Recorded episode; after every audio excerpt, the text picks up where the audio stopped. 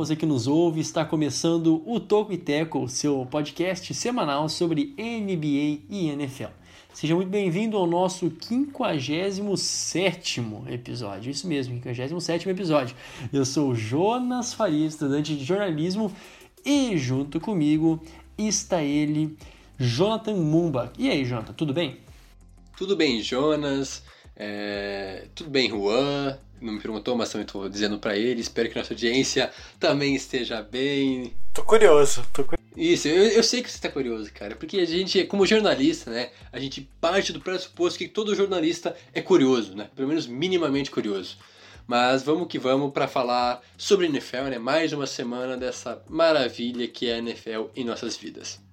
Pois é, né? Tem sempre esse, esse momento que a gente fica meio, meio sem jeito, né? Porque eu cumprimento um sabendo que somos em três, e aí você vai saudar só eu que te chamei ou vai saudar outra pessoa também, né? Isso é uma tal. Não digo falha no roteiro, talvez isso é uma falha na existência. A gente quer ser organizado, mas ao mesmo tempo a gente corre o risco de não ser educado.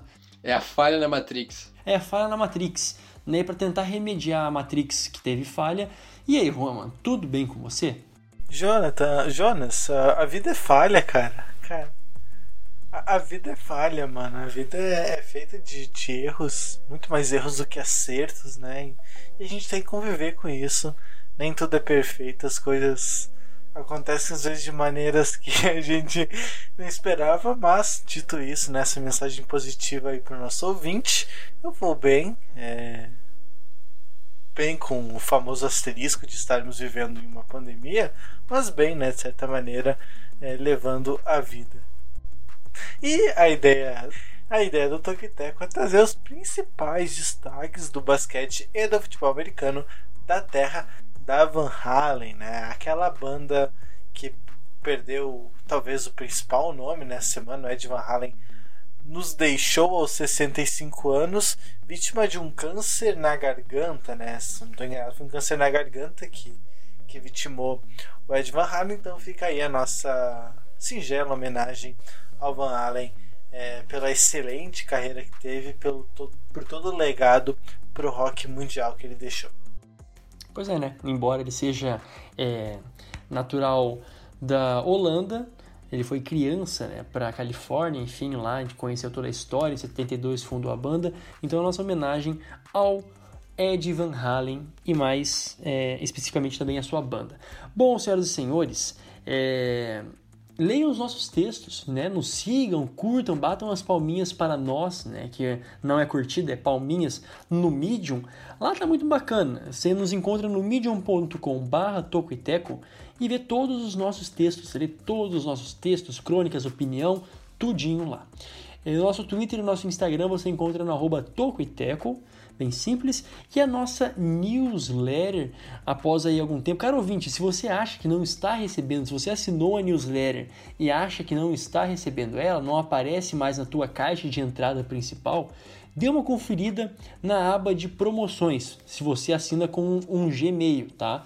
No, é, procure ali na aba de promoções, porque é, o Gmail é, mudou ali suas, é, sua, sua forma de avaliar as newsletters que recebe e tudo mais, e a nossa em específico está sendo mandada diretamente para promoções. A gente tentou é, usar alguns de, outras, de outros meios, de outros softwares e ainda não se resolveu. Então, por hora, você está recebendo sim toda sexta-feira, mas está lá na aba de promoção. Só abre lá que você recebe normalmente todas as informações como de costume, beleza? Então, para você que ainda não assinou, essa é a hora, tocoiteco.substack.com é de graça, tá? Então assina, mas não custa nada. E por fim, você pode ouvir o nosso podcast, esse mesmo, no Spotify, no Apple Podcasts, no Stitcher, no Google Podcasts. Se você cansou de ouvir no Spotify, vai lá para o Apple Podcasts. Se cansou do Apple Podcasts, vai para o Google. Enfim, você pode ir para onde você quiser.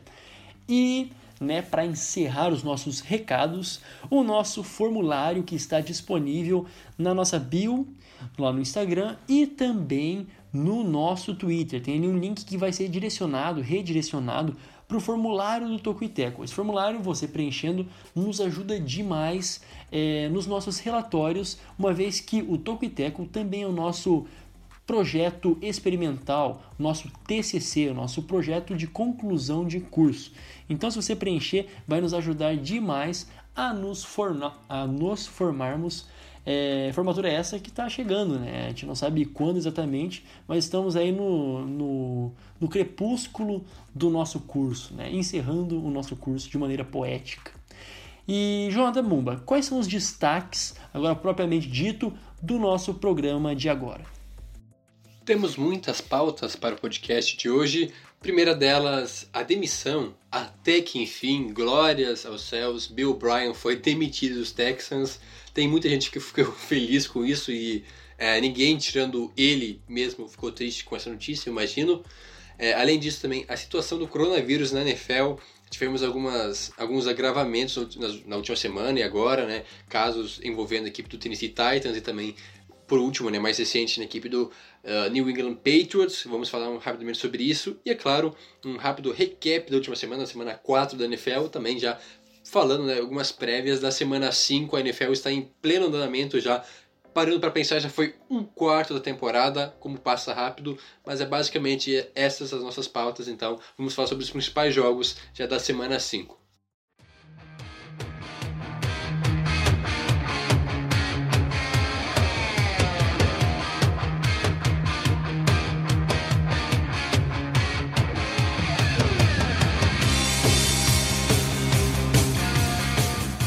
Muito bem, é, dando início então rapidamente a um dos destaques dessa semana foi a demissão do head coach e também general manager, o Bill O'Brien, né, que também, para aqueles que não estão tão familiarizados, ele também foi um coordenador é, um assistente, né, um assistente técnico do Bill Belichick, assim como tantos outros que acabam também assumindo a, a posição de head coach. A gente tem o exemplo do Matt Patricia, temos o Brian Flores lá no Miami Dolphins, enfim, temos aí vários exemplos. Só que no caso do Bill O'Brien, quando ele assumiu a equipe é, do Texans, a equipe do Texans ia muito bem, obrigado. Né? Ainda não tinha nem o Deshaun Watson, tinha ali é, o J.J. Watt, tinha uma equipe vitoriosa, tinha bastante dinheiro é, e quis implantar a sua mentalidade, né? quis implantar o O'Brien Way.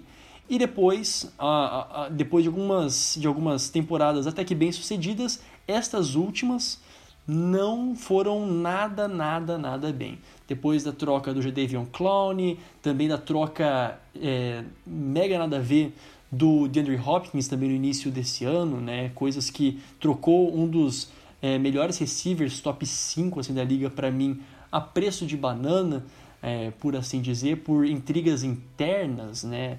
É, enfim, e agora depois de um 0-4 foi demitido.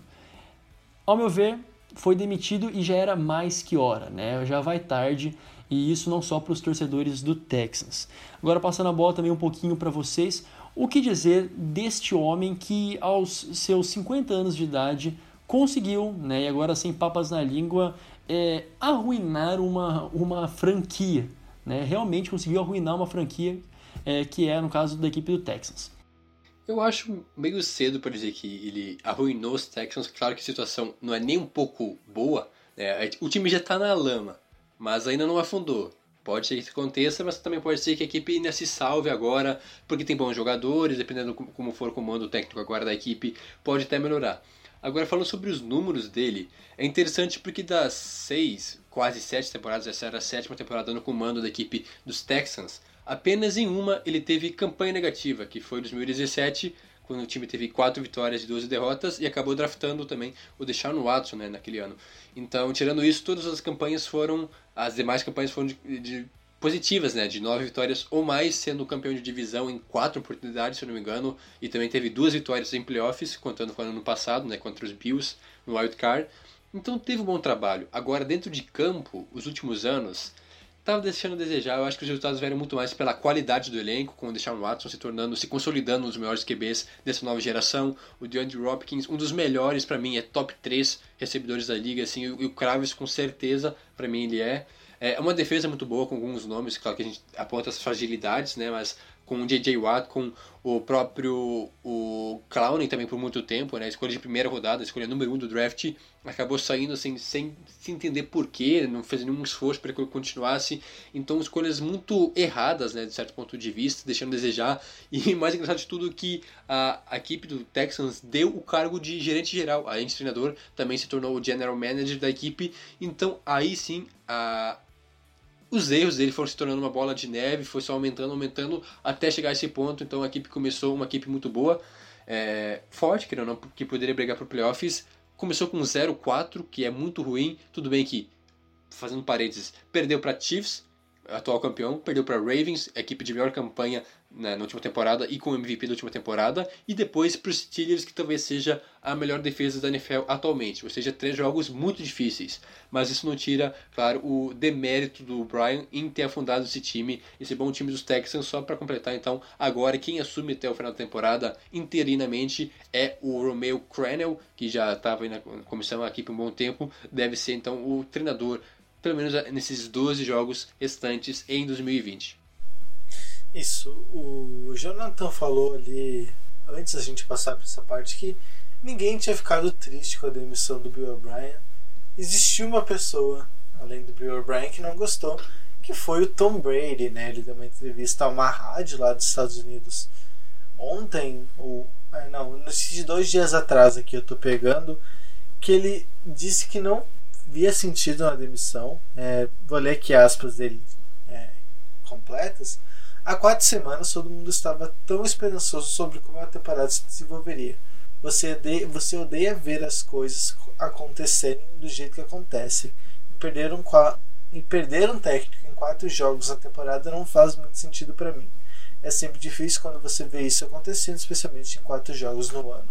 Ele disse é, lembrando que o Bill O'Brien, como já foi dito aí, é, ele ficou um tempo no, nos Patriots, então o Tom Brady tem de fato um carinho especial por ele. Ele disse que na época que ele estava nos Patriots, todo mundo gostava dele, que ele tinha o respeito do elenco, que era um cara que sabia gerir muito bem as personalidades. Só que aí vem o, o porém, né? O, veio uma confirmação, pelo menos lá da ESPN americana, que o DJ Watt, né? O, o a estrela defensiva dos Texans, teria discutido né, algumas semanas antes com o Bill O'Brien, né, essa informação dada, como eu disse, pela ESPN lá dos Estados Unidos, e que isso teria sido um dos fatores decisivos aí para essa demissão. Ele teria perdido então o controle do elenco, né, discutindo com o DJ Watt, e, claro, a, a, aliado aos resultados negativos, a decepção que foi talvez não decepção no, a ponto de, de ser algo que, que injustificava, porque perder para os Chiefs é, não é algo absurdo, mas acho que da maneira que foi, né, do jeito que foi a eliminação, com alguns erros um pouco grosseiros ali, acho que pesou demais também. O, ele já vinha sido criticado além, claro, das trocas, né, mandar o DeAndre Hopkins fora e tudo isso então junto com essas possíveis discussões com, com nomes fortes do elenco, tudo isso virou uma bola de neve que realmente não tinha muito para onde correr. É, o DJ Watt falou é, que ele também deu uma entrevista depois da demissão dizendo que as coisas precisavam mudar né, a partir do 04, mas ele disse que, que tinha respeito pelo, pelo Bill O'Brien, agradeceu né, pelos títulos de divisão que eles tiveram nesses seis anos, então é, reconheceu que, que achava que coisas tinham que mudar, mas também ressaltou que ele ainda respeita o Bill O'Brien, meio que ali já confirmando que realmente teve um desentendimento entre os dois nas últimas semanas. É, assim, para amarrar então tudo isso, é, ao que me parece, o, o, a analogia é bem essa, né? Uma bola de neve. Não dá para falar que uh, a equipe do foi só por essas derrotas, enfim, mas é como elas foram e porque também a equipe do Texans não tem armas, né? Pelo menos não mostrou armas para reagir a tudo isso. A defesa é, é a pior defesa até o momento contra o jogo corrido. A única coisa que salva é que tem o Deshaun Watson. E eu digo, ah, mas o DJ Watt você não vai falar? Mas o DJ Watt ele também não tá com intenção. Existem rumores que depois, quando é, chegar no final dessa temporada, ele também não tá com intenção que seja renovado o seu contrato é, ali no, no Texans. E também é, é, muito plausível que ele seja trocado, porque a equipe precisa liberar um teto salarial também para a temporada que vem, já que não tem mais escolhas de draft, já que tem outros. está é, muito comprometido com o salário, ou seja, a casa realmente precisa ser reorganizada né? Até essa mudança de cultura, eu não digo mudança de cultura para uma cultura vitoriosa, porque a equipe do Texans tinha isso há uma temporada atrás, tinha isso duas temporadas atrás. É uma equipe que sabe vencer, tem muitos tem talentos, tem um expoente de um franchise quarterback, mas de modo geral, organizacionalmente não funciona. O troço está assim implodindo realmente. Então, é, o que fica é isso. Foi tarde, né? realmente foi tarde, precisava ter, ter, ter, ter, sido demitido antes, em vista daquilo que uh, se tornou essa bola de neve chamada Houston Texans. Só para fechar, né? É, é, difícil a gente dizer em demitir antes, porque o time vinha, como disse, ganhando ali, de, de, de campanhas positivas. Ano passado foi para os playoffs, venceu, mas a questão é, já tinha alguns problemas menores, mas aí veio a troca do, do Randy Hopkins, que ninguém entendeu, é, para os Cardinals, né? Escolha em troca de é, segunda rodada né, de draft, muito pouco, então se esperava que ele, ele, com certeza vale mais que isso, então muita gente ficou descontente com isso, e agora esse mau início, né, como, como o Jonas comentou, vários problemas assim escancarados, deficiências da equipe, acabou então culminando na demissão dele, é, de fato não tinha mais muito o que se fazer, porque ele perdeu o vestiário, e aí é, não tem o que fazer realmente. Pois é, né? Na minha visão, ele é um cara que é, o Tom Brady, né, mesmo fala, ah, porque ele tem uma, ele é um bom líder, pode ser um bom líder, mas não estava tomando nenhuma decisão boa. E quando você tem um papel de general manager ao mesmo tempo head coach, é muito mais pesado e com certeza ele não estava preparado para isso. Ou seja, ele pode ser até bom, mas exercendo essas duas funções não deu conta realmente. Ele talvez tenha se bugado, né, em conseguir conciliar as duas coisas. Acho que já falamos bastante, né? É, já demos noção do, do tamanho desse estrago para a equipe do Texans e que, claro, pode é, conseguir uma reviravolta já nesse próximo jogo contra os Jaguars. Né? Uma equipe também está ali oscilando e pode ser que com ares novos exista ali pelo menos uma próxima vitória para a equipe do Texans, a primeira na temporada. Bom, é... agora falando a respeito de outra notícia importante, né? a situação do chegou, né? O coronavírus realmente agora atingiu, né, de fato, a, algumas equipes do, da NFL e a ponto de os primeiros jogos terem sido adiados. Exemplo disso foi o próprio jogo do Kansas City Chiefs e da equipe do New England Patriots que foi transferido para segunda-feira, com o Cam Newton é, testando positivo e agora mais recentemente o Gilmore, né? É, o Stephen Gilmore também testando positivo é, para o coronavírus. E detalhe que o Gilmore chegou a jogar a partida, né? ele chegou a atuar nessa, nessa última partida. Foi saiu o resultado agora acho que ontem, se não me engano, ontem terça-feira, é, quarta-feira, perdão. Então, então é isso. Né? Era uma coisa que a gente esperava que, que chegasse, porque é, é difícil, né? Uma, a doença a gente já percebeu que contagia-se muito e, e, e muito velozmente. O que cabe questionar é se os planos de, de contingência da NFL é, irão surtir efeito, ou se os jogos começarão a ser adiados com mais frequência. O que vocês têm a dizer sobre isso? É, tinha um plano da, da NFL de fazer uma semana a mais. Não sei se há quantas anos essa ideia, se foi só boato ou se realmente está sendo estudado, de fazer uma semana para frente, porque é, já é esperado que muitos jogos sejam adiados já esse jogo dos Titans contra os Steelers é, já, já foi adiado. Tinha colocado uma data prévia, mas não sei se já é definitiva. É possível que mais, que, que mais jogos sejam adiados para essa semana, à medida que novos casos aconteçam. Então a NFL vai ter que aprender a lidar com isso, mas não tem jeito. É isso aí, a, NBA não teve caso porque se colocaram numa bolha, com todo mundo, ninguém entra, ninguém sai, todo mundo controladinho, então é mais fácil. Agora, é, ter partida em estádio, com os jogadores indo para casa, se deslocando para treino, mesmo fazendo teste, tomando todos os cuidados necessários ali, todos os isolamentos, não vai ter jeito. Os jogadores vão pegar eventualmente e daí ou a NFL adia esses jogos à medida do, da quantidade de testes positivos ou os times serão prejudicados, como o próprio Patriots foi prejudicado nessa semana por não ter o Cam Newton. Né? A gente não vai falar do jogo, mas quem assistiu é, viu claramente que se os Patriots tivessem o Cam Newton poderiam ter vencido. Faltou ali é, um, um bom jogador para articular o jogo ali, né? Pensar o jogo. Então isso vai acontecer, não vai ser a primeira nem não é a primeira, mas não vai ser a última vez que, que times serão prejudicados por jogadores que testam positivo para coronavírus. A ideia de criar uma semana 18, né, é, vem sendo estudada pela NFL. Eu acho bem viável, né, bem possível que isso aconteça de prorrogar a temporada regular por mais uma semana para encaixar esses jogos atrasados que vão acontecer, então, mas de fato, é, não sei nem se é uma falha da NFL, mas talvez seja mais as franquias, porque cada uma adotou seus padrões, a NFL está meio que regulando isso, mas é difícil. É, no caso dos Titans, que já é mais severo, é, inclusive é, a gente comentou rapidamente sobre isso, né?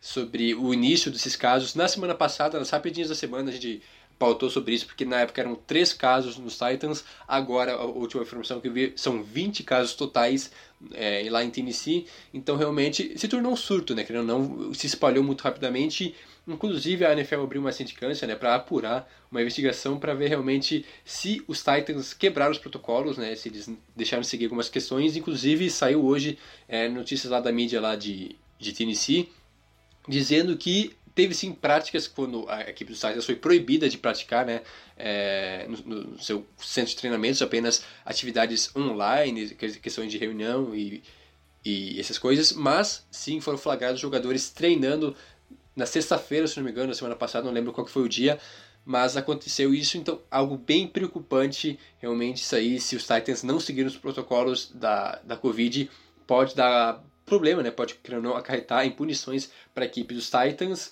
Quanto aos Patriots, é algo já menor por enquanto, né? só Cam Newton e agora então o Stephen Gilmore. Pode ser que mais casos sejam anunciados nos próximos dias, mas são os dois grandes expoentes, tanto no ataque quanto na defesa, que vão ser sim uma grande perda para os Patriots caso eles joguem.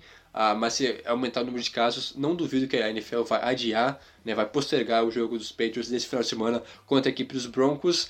Então, realmente, é, a NFL está tentando ver o, qual a melhor atitude a ser tomada.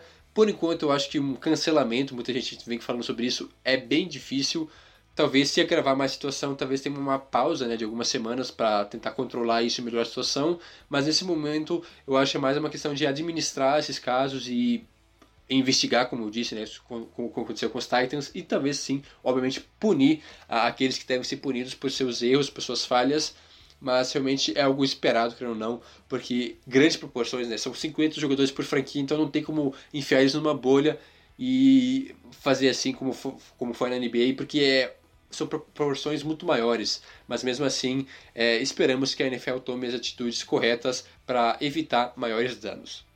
E lembrando, tá, só para fechar, que a NFL, um dos protocolos da NFL é todos os dias é, a, a, os jogadores e a comissão técnica ser testado. Então, todos os dias eles, eles passam pelos testes e, e, e querendo ou não, a, ainda assim os testes são bastante falhos, né? Porque eles não são definidos ali na hora. E também eles têm uma margem de erro é, acentuada. Tá? Estava dando uma pesquisada nesses dias das margens de erro para os determinados testes, enfim. Eles têm também uma margem de erro é, grande. Então, é, assim, é claro, sistemicamente falando, é quase impossível segurar um jogo que é de tanto contato e com tanta pessoa envolvida num espaço tão pequeno. É, num espaço tão pequeno. E também para encerrar, né, ainda assim todos os jogadores têm que usar luva quando estão jogando, menos os quarterbacks, né, que podem usar na deixar a, a, mão de lançamento se eles preferirem sem luva, enfim. E mesmo assim com esse monte de protocolos, é, aconteceu o que aconteceu. Não se assustem então, senhores, ou, senhoras, senhores e senhoras ouvintes, se futuramente mais jogos forem adiados, né? Se houverem mais semanas de bye do que o, o do que o esperado. Né? Semanas de bye também inesperadas. Bom, dito isso, podemos passar para os nossos rápidos recaps. né, nas nossas recapitulações da semana a respeito dos jogos, né, que para nós nos chamaram mais atenções, atenção, e também dos jogos do Prime Time. Bom, vamos falar então primeiro jogo de Eagles e Niners. Né, essa partida do, do Eagles e Niners que chamou a atenção por a vitória do Eagles, né? 25 a 20 sobre a equipe do Niners também fragmentado. Até posso dizer que era esperado e mesmo assim, né, nesse 25 a, a 20, a volta do George Kittle, o George Kittle jogando muito também, esse pode ser um expoente ali da equipe do San Francisco 49ers, o Kittle que estava é, lesionado. E pelo lado do, da, da equipe do Eagles, né, o, o Carson Wentz voltando aí a, a jogar, a lançar para touchdown, embora tenha tido uma, uma interceptação. Enfim, o que dizer desta partida que, ao meu ver, não se destacou por ter sido uma partida bonita? O jogo passou pela atuação dos seus quarterbacks, né, dos dois lados. O Carson Wentz, muito criticado pelo início da temporada dele, foi bem na medida do possível, né? lançou para 193 jardas, um touchdown e uma interceptação, mas conseguiu conduzir a equipe do Eagles à primeira vitória nessa temporada. É, a equipe, ambos os times né, sofreram com muitas lesões, tanto no ataque quanto na defesa, o que acabou prejudicando um pouco na qualidade do jogo. É, do outro lado, então, o grande personagem do jogo, Nick Mullins, quarterback da equipe dos Niners, que lançou para um touchdown, duas interceptações e teve uma partida pífia, digamos assim. Até começou bem, mas no segundo tempo se perdeu e acabou meio que entregando a vitória de bandeja para a equipe dos Eagles, que não tem nada a ver com isso, e saiu vitoriosa. Mas, claro, também destaques além do Carson Wentz no lado do, do Eagles, também para o Miles Sanders, que é muito importante no jogo corrido. É, o jogo aéreo né, foi muito prejudicado porque não teve nenhum dos seus principais recebedores. Quem liderou o time do, dos Eagles foi o Travis Fulgham, que ninguém conhecia até essa partida, é, que teve duas recepções para 57 jardas. Então, realmente, os dois times sofreram muito com lesões, e aí o Eagles venceu a sua primeira partida, enquanto que o Niners sofre sua segunda derrota. É, mas a, a, já voltou o Kiro e outros jogadores importantes, como o Monster e o Garoppolo, devem voltar logo mais, e aí sim o Niners recupera o, a qualidade de jogo e consegue sim brigar por coisas maiores nessa temporada. É bem difícil a situação dos Niners, né? Por todas as lesões que tinha, já era bem esperada essa queda, queda aí. É, diferentemente do Eagles, que vem de uma pressão por ser teoricamente um dos contenders da NFC Leste, de, de pelo menos brigar ali, né? De conseguir um recorde positivo, chegar nos playoffs, sei lá, tirar alguma coisa dali e não consegue. Mas os Niners, é, claro, teve todo a crítica em cima do Nick Mullins, né, de duas interceptações, é, alguns erros bem, bem bizarros. O Beatar, né, que entrou depois, conseguiu conduzir para uma campanha legal ali no final, que culminou num touchdown. Acho que isso é interessante de ser colocado, né? Ele conseguiu liderar ali os poucos minutos que ele teve uma campanha de touchdown. E o Jerick McKinnon, que é esse cara aí que recebeu a missão de substituir é, as, as intermináveis lesões do grupo de corredores do, dos Niners. Então, é, não teve tantas jardas, 54 jardas, é, média de 3,9 por tentativa, mas pelo menos conseguiu o touchdown. É um cara que pode, pode contribuir ainda para os Niners é, como um quebra-galho, digamos assim. Não vai ser titular quando todo mundo estiver saudável, mas ele pode ser um quebra-galho para esse momento de, de desequilíbrio. E agora o nosso próximo jogo, esse também merece né, ser dito Cowboys e Browns. Esse jogo aqui é o típico jogo para aqueles que é, são adeptos ao fantasy, em que é a alegria ou a tristeza de muita gente, porque todo mundo pontuou muito. Senhoras e senhores, 49 a, é, 49 a 38.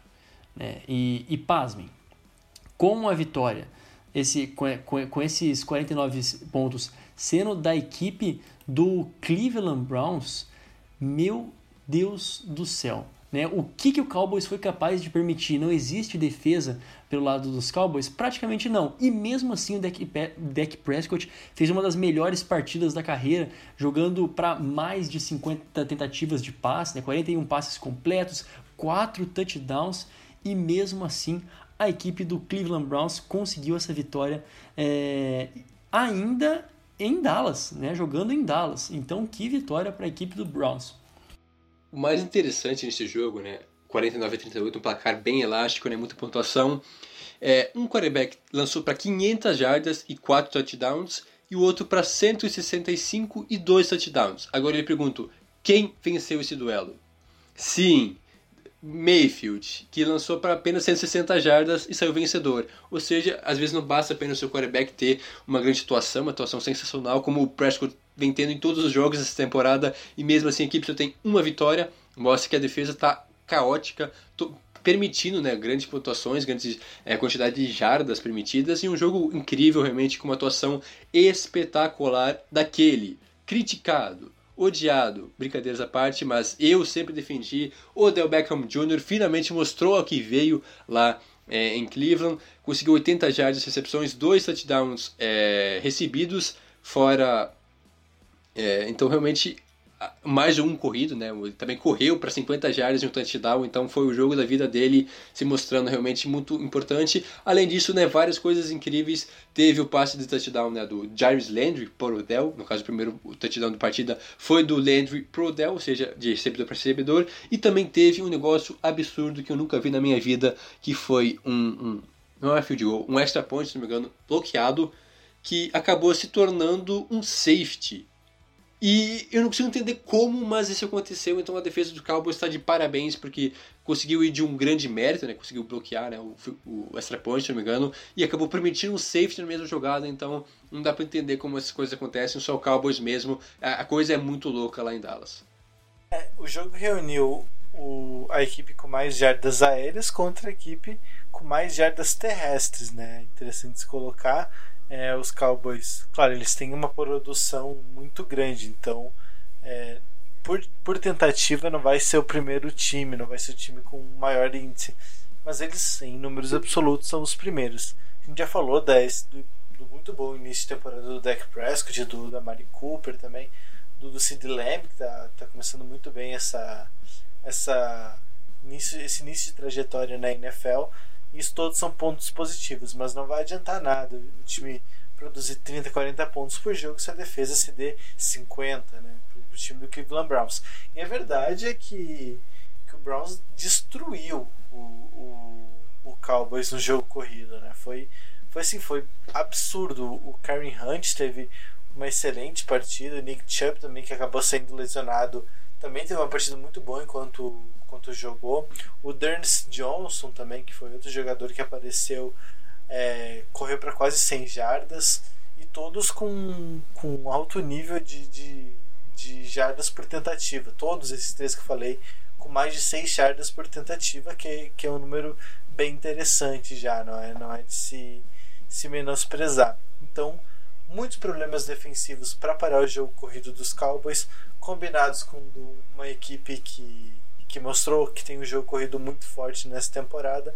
Então não tinha como dar certo para os Cowboys, que até ensaiaram uma reação no final ali, conseguiram boas campanhas, a defesa até chegou a funcionar, mas no final de tudo é, não, não rolou e os Cowboys perderam o jogo, mais uma derrota. O que vai ser dessa temporada dos Cowboys, que joga bem no ataque, mas a defesa compromete demais. O que será, né? Fica então esse ponto de dúvida aí essa, e fiquem de olho também nessa divisão bizarra que é a, a, a NFC é, Oeste. Né? Não, Leste, perdão. NFC Leste. Bom, e também para fechar nosso recap, agora bem rapidinho, a equipe do Packers e do Falcons. Notícia boa pro Falcons, né? Não, não foi de virada. Não, não perdeu então essa, essa partida aí de virada. É 30 a 16 para a equipe de Green Bay que vem se consolidando assim com, com bastante segurança né? na, na NFC Norte, enquanto a equipe do Atlanta Falcons, uma, quem sabe, uma a maior, se não uma das decepções dessa temporada, né? até o momento com os jogadores que tem, com o plantel que tem, e uma, um rápido hífen para esse jogo interessante do Todd Gurley com dois touchdowns, né, algumas corridas, que também é bom para esse jogador tão talentoso que ele tenha mais é, oportunidades, mesmo num time que já dando de cara em um 4-0 não tem grandes chances e pretensões nessa temporada. Poderíamos falar de muitas coisas nesse jogo, mas o meu maior destaque é obviamente ele, Aaron Rodgers, para aqueles que duvidavam dele, colocavam pulgas atrás da orelha com a escolha né, do Jordan Love no último draft. O Rodgers mostrou que é sim o cara do time, para não dizer palavrão nenhum aqui.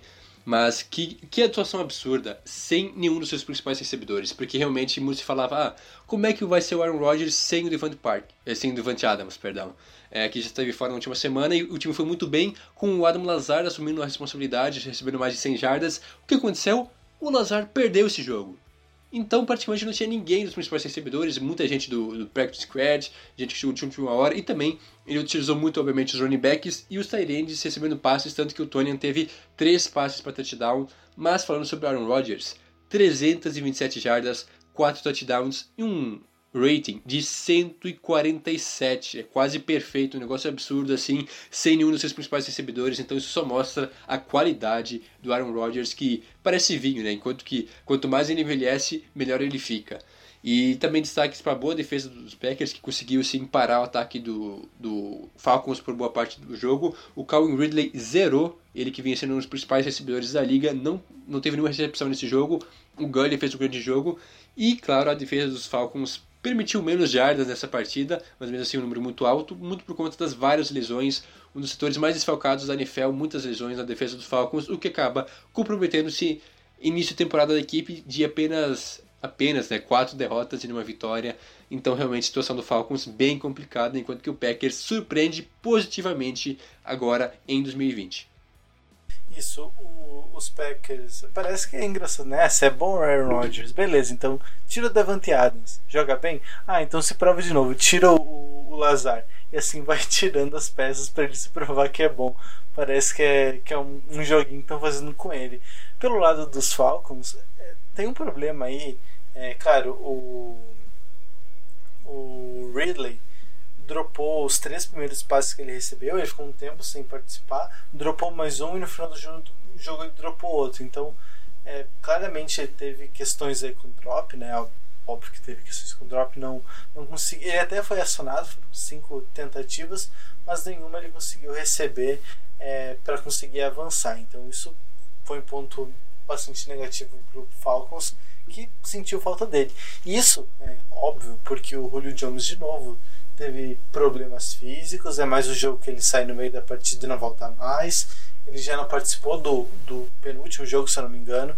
Então, é, não ter o Julio Jones saudável, o Ridley não conseguindo contribuir, aí os Falcons ficam numa situação praticamente insustentável, principalmente enfrentando, um time que vem muito bem como os Packers. Bom, então demos conta né, de todos os nossos recaps, vamos falar dos previews. Né, algumas aí então esse bônus para você caro ouvinte, o que esperar de algumas partidas chave que nós escolhemos. Qual foi o critério? É, é, segredo, tá? Então nós escolhemos essas partidas e a primeira é Ravens, Ravens, perdão, e Bengals, né, um duelo divisional é, entre a supracitada equipe do Bengals que vem de 3-1, né, tá com três vitórias é, na temporada até o momento e uma derrota, e a equipe do, do Bengals com uma vitória, dois empates, é, uma vitória, é, duas derrotas e um empate. É, assim, rapidamente, né, na opinião de vocês, né, depois vocês podem argumentar, existe chance da equipe do Bengals realmente oferecer resistência para a equipe do Ravens, né, tão bem tal no seu jogo corrido, enfim, e qual seria a chave desta vitória para o Bengals? Acho que essa é talvez é a pergunta principal, né, para sair das ob obviedades. Sim, existem chances do, Raven, é, do Ravens, dos Bengals resistirem aos Ravens, conseguir fazer um bom jogo. Vencer é difícil, apesar de existir sim a possibilidade. Mas falando um pouco mais desse confronto, né, duelo entre dois quarterbacks do futuro, entre MVPs, o MVP da NFL do último ano e o MVP do college, né, Burrow e Lamar Jackson se encontrando, os dois com a mesma idade, mas um já com uma carreira até consolidada na NFL, o outro chegando agora.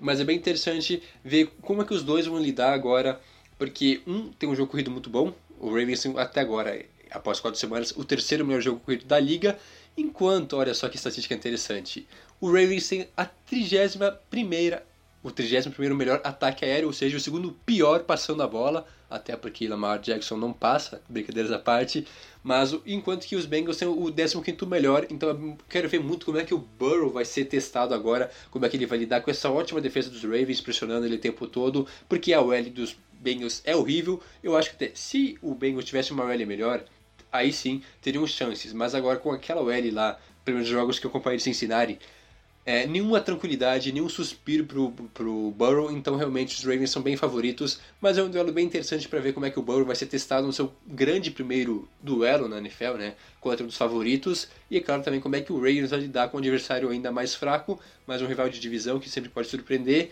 um teste bem interessante até para os dois lados, mas o Ravens é favorito.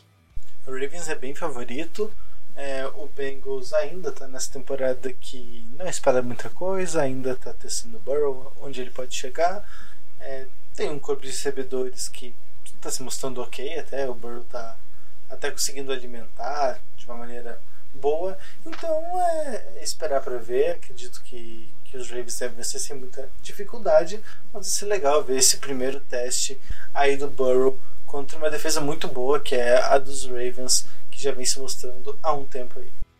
Muito bem, e o nosso próximo preview é a respeito da equipe do Seahawks, o próximo jogo, né, entre Seahawks e Vikings, e esse que é o Sunday Night, senhoras e senhores, é, com equipes também em momentos distintos.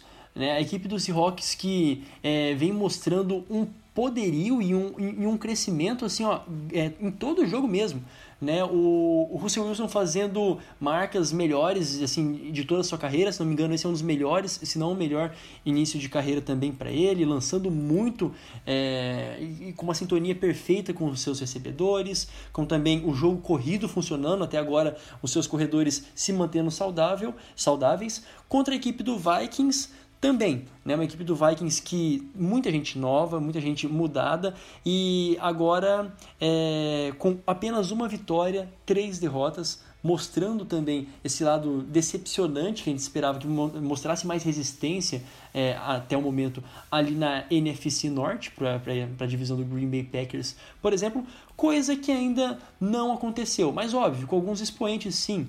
Né, tivemos jogos é, bacanas do, do, do, Cousins, né, porque o Cousins é, conseguindo jogar, o Justin Jefferson também se mostrando um ótimo recebedor para a equipe é, do Vikings, e é isso. Né, no mais, é, o que esperar dessa partida? Fácil para a equipe do Seahawks, mais uma partida fácil para a equipe do Seahawks, lembrando que esse jogo acontece em Seattle, ou a equipe do Vikings tem poderio para oferecer resistência aos Seahawks, Russell Wilson e companhia. Não acho que seja um jogo fácil, né? É, o Vikings vem da sua primeira vitória nessa temporada, venceu a equipe dos Texans, ou seja, os Vikings que derrubaram o Bill O'Brien. Mas é um duelo interessante porque duas das piores defesas da NFL se enfrentam né, em números totais de jardas e touchdowns permitidos, e pontuações permitidas, né? Duas das piores defesas. Os Seahawks têm o terceiro melhor ataque aéreo e é isso, o terceiro melhor ataque aéreo, enquanto que os Vikings têm o quinto melhor ataque corrido, né? Muito por conta do Dalvin Cook, mas quanto o Russell Wilson, é, 16 passes para touchdown em 4 semanas, igualando a marca do Manning de melhor início de temporada, mais de 1.200 jardas é, lançadas, se não me engano, então sim, é o melhor início de temporada dele. O ataque vem muito bem com o Metcalf e com o Lockett, então sim, é muito passa, tudo passa pela defesa dos Vikings, se vai conseguir parar esse ataque incrível até agora, o ataque aéreo dos, dos, dos Seahawks, uma secundária jovem ainda, né, principalmente, principalmente os cornerbacks, o grupo de safeties é muito bom, né, com o Harrison Smith e também o, o, Anthony Harris, mas mesmo assim, então muito passa por conta disso, e como a defesa dos Seahawks, que se melhorou no último jogo, né, contra os Dolphins, sim, apresentou algumas melhoras, mas ainda precisa evoluir ainda mais, para dar um pouco mais de tranquilidade para o Russell Wilson, é, não precisar fazer 35, 40 pontos por jogo para vencer as partidas. Então, realmente é um duelo bem interessante para testar a equipe de, Seattle, que é melhor, ao mesmo tempo que o Vikings, se perder, aí sim, complica muito já apenas 5 semanas, mas complica muito a briga pelos playoffs. Sim, o Seahawks ainda tem problemas de jardas aéreas defendidas, né? É a pior defesa contra jogo aéreo da NFL nesse momento, em número absoluto. Então, vai ter uma, o o Vikings vai, sabe que vai pontuar, né? Vai ter oportunidade de pontuar. É, o Kirk Cousins vai ter uma, uma partida que talvez ele tenha uma jardagem grande de conseguir fazer é, lançamentos, conseguir pegar jogadores em profundidade. E é, cabe aí uma tarefa praticamente impossível de segurar o ataque do Seahawks, que é a arma, né? O Seahawks toma muitos pontos, mas também faz muitos pontos. E, enfim, no final das contas, o que importa é quem faz mais pontos e não é, necessariamente quem segura mais pontos do adversário.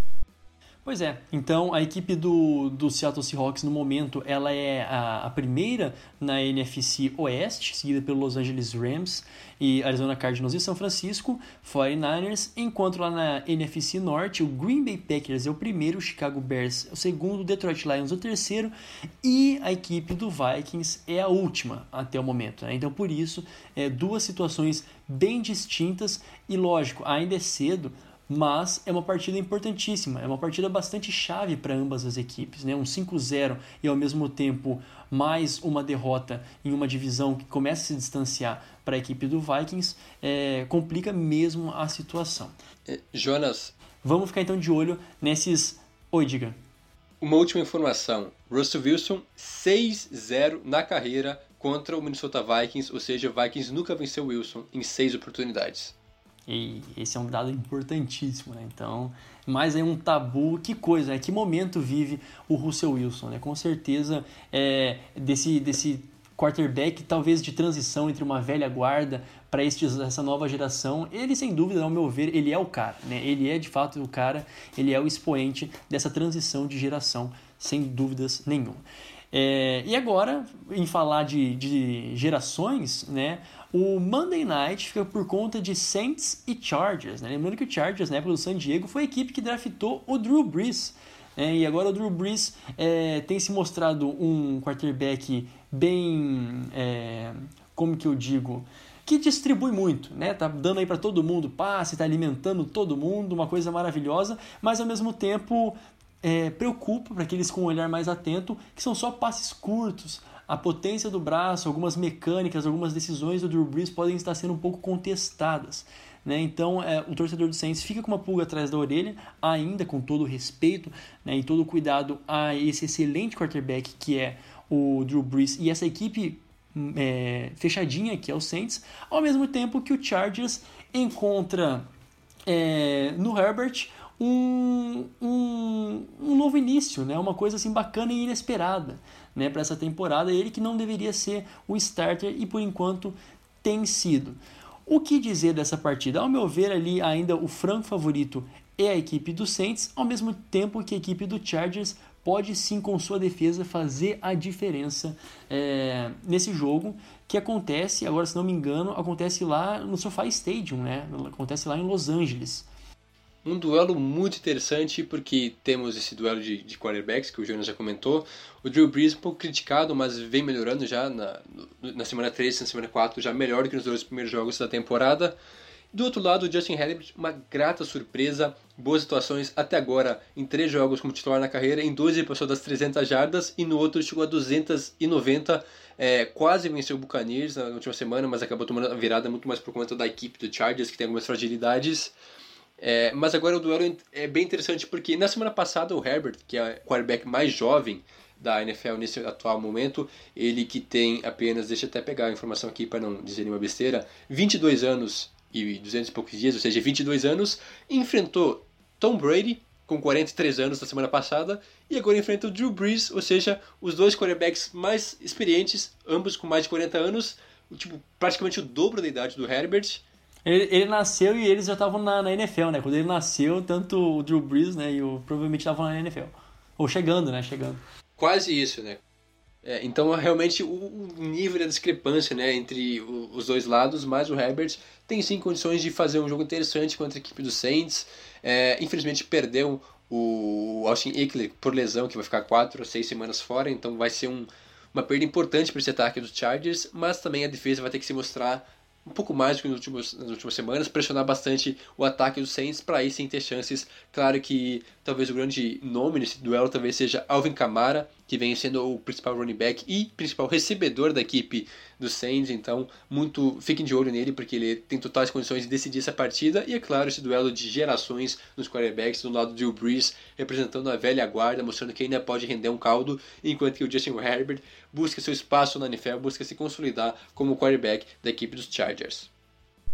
É, o Chargers é o time do quase até aqui, né? O time que venceu o os Bengals, aí depois quase venceram os Chiefs, né? Perderam ali no finalzinho. Depois quase venceram os Panthers, né? O jogo foi, foi é, embolado até o final. E depois quase venceram o, os Buccaneers, chegaram a ter uma vantagem relativamente tranquila, não sei se dá para dizer assim, mas acabaram tomando a virada é, no, no último quarto. Então, não, foi no último quarto ou foi no, no terceiro quarto que aconteceu a virada? Foi no terceiro quarto, né? Enfim, depois eu pego aqui a informação certinha. Mas enfim, é um time que tá.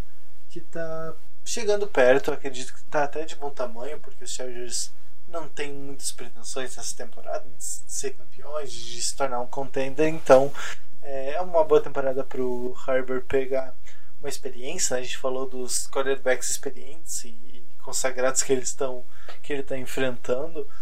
E é, é, é um vestibular, né, para ver o que a gente pode esperar do Herbert. Não era o quarterback mais bem contado, mas está jogando até bem nesses primeiros passos dele na NFL. No ano passado, o Saints venceu o Chargers nos confrontos que eles tiveram né, por 19 a 17. Foi uma partida também bastante equilibrada. Né? E a gente pode esperar a mesma coisa desta com certeza, né? que seja um bom jogo. É desses dois que a gente fique de olho nesses matchups e com certeza para o Herbert, se ele está absorvendo isso, é, vai ser muito bacana, né? esse tanto de experiência que ele está tendo nesses últimos dois jogos, principalmente. E agora, finalizando né, o, nosso, o nosso último quadro desse episódio, as rapidinhas da semana. Todas elas, lembrando, você consegue é, lê-las e acompanhá-las com mais profundidade em nossa newsletter. Mas vamos lá então. Vamos para as rapidinhas é, da semana que se passou. O nosso primeiro destaque vai para o Kyle Allen, que agora ele será o titular do Washington Football Team após é, atuações inconstantes do Haskins. Ou seja, a cadeira esquentou ali para o menino Haskins e agora o Ron Rivera escolhe outro para ser o titular. Exatamente, é uma decisão até polêmica, eu diria, lá em Washington, mas o Kyle Allen que já tem é, uma experiência né, com o Ron Rivera como treinador lá nos Panthers, né, o Rivera pediu para trazer o Kyle Allen para ser meio que um backup do Haskins. O Haskins não mostrou uma melhora nos primeiros quatro partidas em relação ao ano passado, então acaba sendo bancado agora. O Kyle Allen tem seus pontos fortes, mas também sofreu muito com interceptações na reta final da última temporada. Veremos como vai ser esse encaixe. Vai enfrentar o Rams agora nessa semana, se não me engano. Então, às vezes, assim, um adversário complicado para o Kyle Allen mostrar seu talento. E um destaque ainda mais interessante: o Art Smith, depois de sofrer aquela grave lesão, será o backup na semana 5. Ou seja, o Haskins desceu de primeira opção para terceira muito rápido. Então, Art Smith como backup. Se alguma coisa acontecer com o Allen, quem sabe veremos ele novamente em campo na NFL. Pois é, né? Que coisa. É, é bem isso, né? Vamos ficar então de olho para essa partida que pode muita coisa interessante acontecer. E o nosso próximo destaque aqui é o Joe Flacco, né? O Elite titular no Jets, senhoras e senhores. O que dizer agora deste quarterback que já foi campeão, sim, pelo Baltimore Ravens, agora titular numa das equipes mais não existe é, não existe adjetivo pejorativo para a equipe do Jets. É, vai falar o que, né? O, é isso aí, né? Joe Flacco no Jets. É, claro, o Sandarnold é um é ainda uma promessa, né? Ele tem altos e baixos, às vezes ele consegue conectar bons ataques, às vezes ele falha miseravelmente. E o Joe Flacco, pelo menos, ele é um pouco mais constante, né? Ele é ruim sempre, então é, pelo, pelo menos é, é, dele a gente não vai conseguir esperar nada. Os Jets não tem mais pretensão nenhuma nessa temporada, vai tancar para tentar uma, uma pique alta no draft. E o Joe Flacco talvez, é, sei lá, o que esperar dele. Acho que acho que é isso aí, não vai ter, não tem muita chance disso dar certo. Não, lembrando que ele só vai ser titular porque o Darnold está machucado, né? Ele machucou, teve uma lesão no ombro, então por questões médicas vai ficar de fora, por isso o Flaco vai ser titular. Eu já até optei por não falar disso, por questões de torcedor. Minhas lembranças do Flaco não são nem um pouco boas. Espero que ele tenha atuações melhores, mas é difícil fazer alguma coisa nos Jets. Exatamente, né? O pobre do Sam Darnold é um aí que eu ainda defendo muito. É um bom quarterback com uma linha terrível, com nenhum recebedor e num time sem expressão alguma há muito tempo. Né? Então, enfim, talvez essa lesão no ombro seja um alento para o menino Darnold nesse meio tempo. Né? É, e agora, né, falando em tancar para piques altas, né, o Trey Lance se declarou para o draft de 2021, né? Então mais um, é, um, não sei se esse é o termo, né, de contender ou não, mas mais um bom quarterback é, a ser colocado ali nos rankings para o draft do ano que vem. Para quem não conhece, o Trey Lance, ele é o quarterback lá de North Dakota State, uma universidade não muito é, conhecida, não muito tradicional no college, mas mesmo assim um ótimo prospecto que vem se mostrando muito bom. No ano passado ele lançou para 30 touchdowns e apenas uma interceptação, um cara é muito constante. É ele que já se declarou, um dos primeiros a se declarar para o próximo draft lá do ano de 2021 e ele está sendo projetado nesse momento para ser uma escolha de primeira rodada. Lembrando que além dele já se fala muito em, em o Trevor Lawrence também e também o, o, Justin Fields de Ohio State, que são os principais nomes na classe, mas o Trey Lance também tem potencial para ser escolha de primeira rodada. E um último, uma última observação: Carson Wentz também veio lá da Universidade de North Dakota, então quem sabe ele vai seguir os passos de, do, do Rojão Ruivo, né? Mas quem, quem sabe até com mais capacidade, porque Trey Lance, o que eu vi até agora, mostrou muita qualidade. Claro que é o college meça suas medidas para em relação ao NFL, mas é o primeiro a se declarar, então fiquem de olho nesse cara. Pois é, esse é o momento para ficarem de olho, né? Lembrando que, aqui, a, que a temporada do college está acontecendo. Então, para você que quer se arriscar em ver o que esperar da temporada, temporada que vem dos é, possíveis profissionais, fique de olho também no college. Senhoras e senhores, vamos chegando, né? Chegando ao fim de mais um episódio do Tocuiteco. O Tocuiteco vai ficando por aqui. Não se esqueça de nos seguir no nosso Instagram e no nosso Twitter, arroba Tocuiteco. E também de acompanhar o nosso site, medium.com barra Toco e Teco. Lá você acompanha todos os nossos textos. E de assinar a nossa newsletter semanal e gratuita, tocoiteco.substack.com. Aproveite para ouvir o nosso podcast semanal sobre NBA e esse especialíssimo ainda de falando sobre as finais. Siga os nossos as finais da NBA, tá? Rápido parênteses. Fechando parênteses, siga também os nossos perfis pessoais. O meu, arroba Jonas Faria no Instagram, arroba Jonas Faria underline no Twitter. O seu, Juan Grings. Arroba Grings no Twitter e no Instagram. E o Jonathan? Arroba Jonathan Momba.